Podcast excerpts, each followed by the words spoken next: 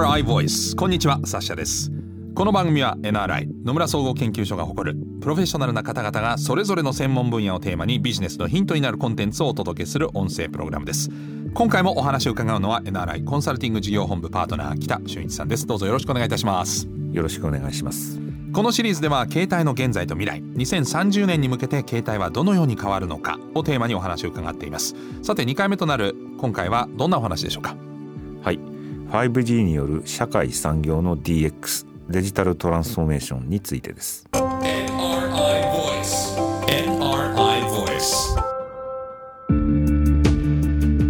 改めましてお話を伺うのは NRI コンサルティング事業本部パートナー北俊一さんです。どうぞよろしくお願いいたします。よろしくお願いしますえー前回は携帯料金の値下げに関わる、えーまあ、社会背景、えーいろいろと伺いました、えー気になるところでしたけれども今回は、まあ、DX ということですがどういったお話なんでしょうか？第5世代の移動体通信サービス 5G がまあ2020年3月末にスタートいたしました。はい。今回はその 5G にフォーカスしてお話しいたしますまあ、本来はね大々的に始まると思ってたんですけどちょっと新型コロナウイルスの感染拡大もあってちょっとこの 5G のスタートっていうのは思ってたほどのこう注目というよりもちょっと社会的にねえーなかなか難しかったと思うんですけどただ時代の転換点に来てることはこれ間違いないということですか？そうですええでそんな中でそのメリットをご存知の方も多いかもしれませんが改めて 5G、えーどんな進化をこの 4G から、えー遂げるもしくは遂げているんでしょうか？はい、えー 5G にはですね3つの特徴があります。はい、まず 4G よりですね通信速度が速い。はい。まあ、高速大容量性という特徴、まあ、これはまあ 1234G と、えー進化してきたそのまさに延長上にあるものなんですね。はい。これにですね 5G として新たな特徴としてデータ伝送速度の遅延が少ない、まあ、低遅延性とはい。あと同時に多数のデバイスを接続することができる、まあ、同時多数接続性。とこの2つの特徴を兼ね備えているんですね。はい。まあ、そのため、まあ、4G まではですね、まあ、一般生活者の人が、まあ、スマートフォンで何かをするという世界だったんですが、はい。5G からはですね、まあ、それに加えて、まあ、カメラとかセンサーとかですね多様なデバイスによるえー社会産業が抱える課題を解決すると、まあ、そういったものへの貢献が期待されているわけでございます。なるほど。要は本当にこう何でもインターネットにつながるという時代がいよいよこの 5G で到来すると。はい。いうことなんですね。そうなるとビジネスチャンスもしくは社会変革も大きくなりそうですがどうでしょう？ただここであの最初にお伝えしたいことはですね、はい。5G って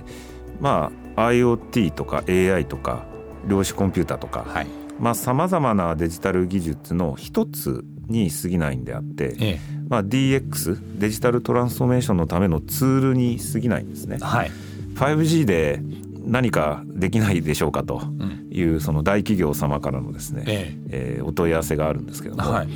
れやっぱり順序が逆であってそもそも御社はどう変わりたいのか、うん。まあ、どうありたいのか、うん。それを実現するためにデジタル技術をまあどのように活用するのか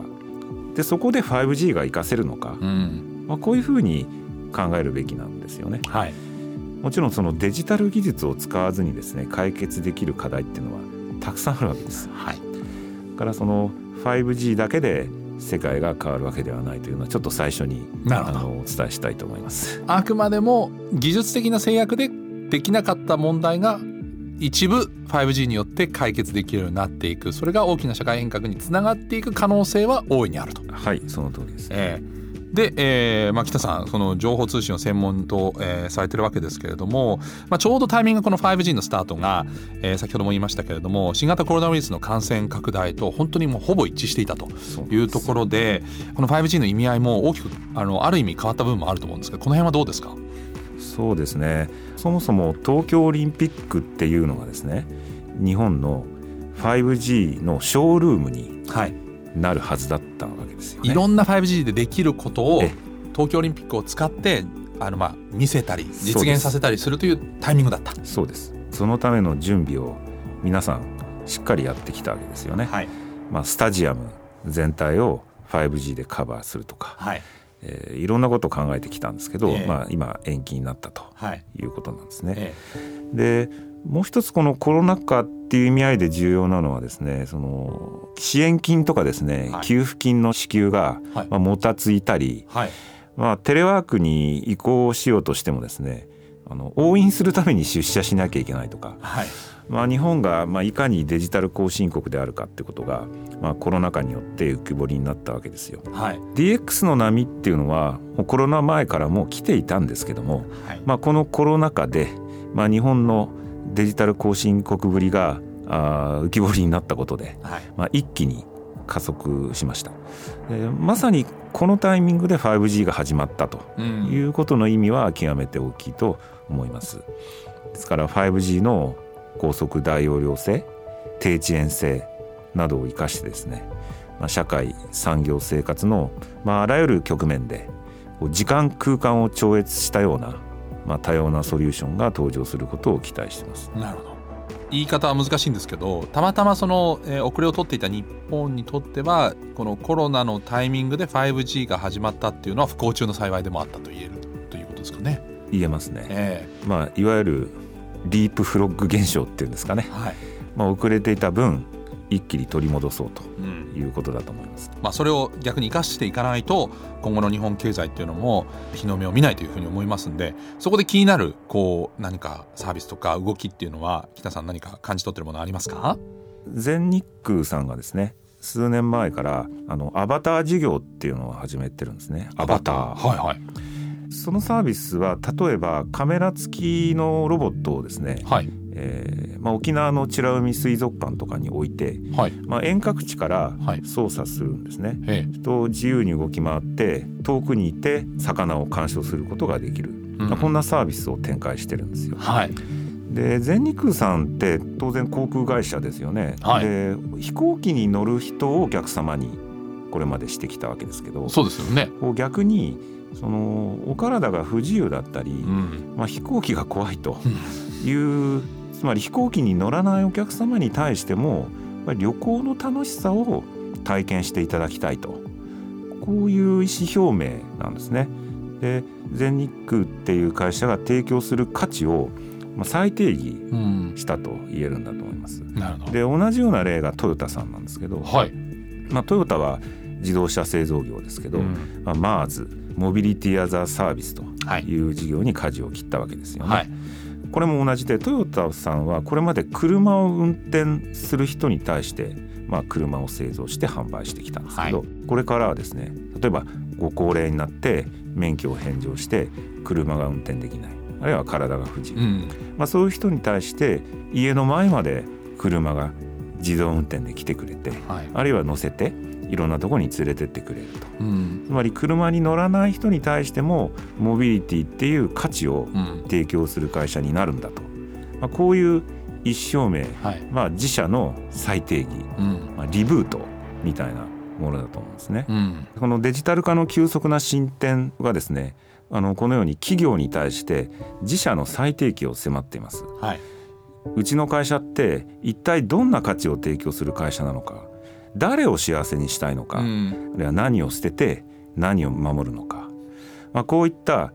企業理念っていうんですかね、うん、あるいは哲学がこの DX の時代に問われることになるんです。はい、でこれが先にありきで、うん、哲学理念を実現するためにあるいは自社がそのような会社になるためにデジタル技術を駆使するということであって、まあ、DX や 5G っていうのはあの目的ではなくてあくまでも手段だということだと思うんですね。なるほど。な全日空であれば飛行機会社っていうのは要するに旅する楽しみとか喜びみたいなものを伝えるんであれば旅しない人にも旅する喜びっていうのは伝えられるんじゃないかそうなんです、えー、トヨタであればあの運転しなくてもあの移動できる喜びとかそういったものは提供できるんじゃないかというその根本発想にも立ち戻ってるってことですね。まさにその通りです、ね、なるほど、えー、あと例えばその DX によるソリューションというのは、えー、他にも期待されるものがあるんですか？その 5G とともに。まあ、センサーやカメラから上がってくる大量の情報を、まあ、5G で吸い上げてですね、はい、でクラウド上で AI がそれを瞬時に解析し、はい、まあ、その解析結果を現場にフィードバックするという、うこういうソリューションですよね。はい、これはまあそのバリエーションは無限で、はい。例えばスマート警備、はい、まあ、警備員がカメラを積んであるいは警備ロボットがカメラを積んでですね、はい。でその映像の中から怪しい人を見つけてはい。で現場に急行する。うん。あるいはスマート医療スマート介護はい。スマートファクトリーはい。スマートビルディングはい。自動運転。はい。それらを集大成したものがスマートシティと、うん。まあ、そんなソリューションがですね出てくると思いますね。まあ、そこでこう例えばデータがあの大容量のものが送れるということは例えば精細なあの映像がまあ瞬時に送れてはい、もしくはまあ細かいもしくは大量のデータいろんな情報がいっぺんに送れてしかも低遅延つまり瞬時それが送られて、えーすぐ解析して戻せるっていうことが価値になってくるわけですね。そうですそこで低遅延が生きてくるんですよね。上げるだけじゃなくまた戻すっていうところもそうですしあと 4K8K っていう、はい超高精細映像を送れるっていうことですよね。うんそうすると人間の目では気がつかないような異常をこれ AI が発見するんではいしかも同時に複数の映像を解析することができるんでうん人間では発見できなかったようなものが見つかるとはいいうことになると思います。なるほど。まあ何かあのすごく 5G によって世の中がね、えー今までの課題があっという間になんかいろいろ解決できそうな風にも聞こえますけど、えー 5G まああの新しい技術ですから当然ながらえーこれからもまだ乗り越えていかなきゃいけない課題っていうのもあると思います。えっ、とまあ現状その 5G のまあ課題とかデメリットみたいなのってあるんでしょうか？はい、最大の課題は 5G のエリアの拡大ですね。まだなかなかそんなに広がってないイメージですけど。ええまだまだですね。あのそもそも 5G は 4G に比べて非常に高い周波数帯域えはい。あのギガヘルツ帯、はい。ギガ波を使用するんですね。えで電波の到達距離っていうのは周波数の事情に反比例します。ーつまり高い周波数になればなるほど届かなくなってくる。はい。はい。でしかも高いほど性質が光に近づいていくと。はい。光のように障害物があると回り込まないで影ができてしまうんですね。あそれは人間の例えば太陽の反対側には影ができるのと同じ同じです。通過できないと。ええ。はい。ですから 3G、4G のようにその低い周波数帯域を使っていればある程度回り込んだりあと建物の中のですね、はい。えーガラスの中を透過する透過率なんかもですね、えあの低い方が高いんですよね。えはい。これが 5G になるとなかなか難しいということで、まあ、4G がすでに日本は全国津々浦々までカバーされてます。はいこれと同じように 5G でカバーしようとすればですね、えー数倍の基地局を設置しなければいけないんですね。はいまあ、それには大変な時間とコストがかかると思います。まあ、ただ今4キャリアさん必死に 5G エリアのうん。拡張をしていますんで、はい。まあおそらくこれから23年先ぐらいですかね、はい。えーエリアの拡大とともにですねえー先ほど申し上げたような多様なソリューションが出てくるんだと思います、ね。あの屋内とかがそうやって入りにくくなるとなんか例えば w i f i と組み合わせたりとかなんかそういうことも考えられるんですか、あのローカル 5G っていう企画がはい。5G からスタートしたわけですけども、えまさに屋内とか工場の中建物の中専用のええ。5G 周波数っていうのが今割り当てられまして、まあ、それはあの、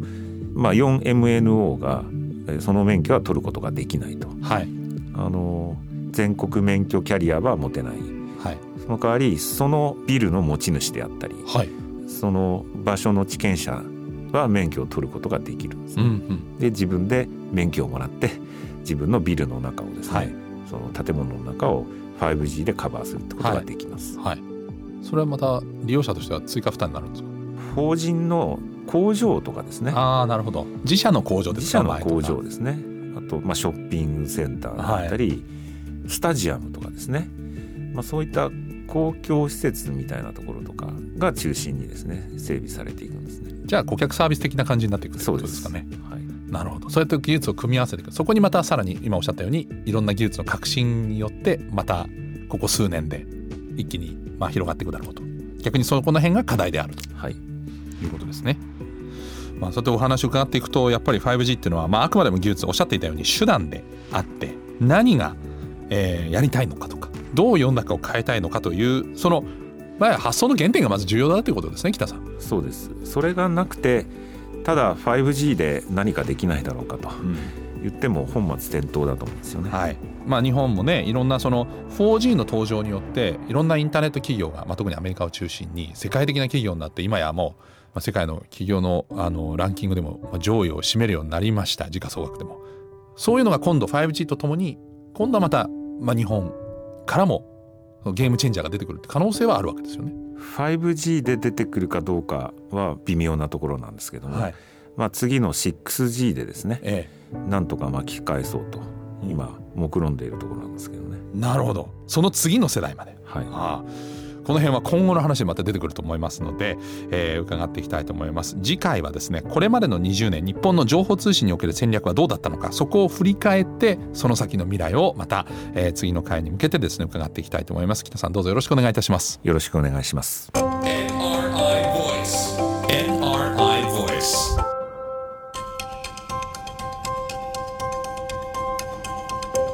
NRI Voice この番組は Apple や Google などのポッドキャストのほか NRI のウェブサイト内からもお聞きいただけます。NRI Voice で検索してください。次回も北さんにお話を伺っていきます。ナビゲーターはサシャでした。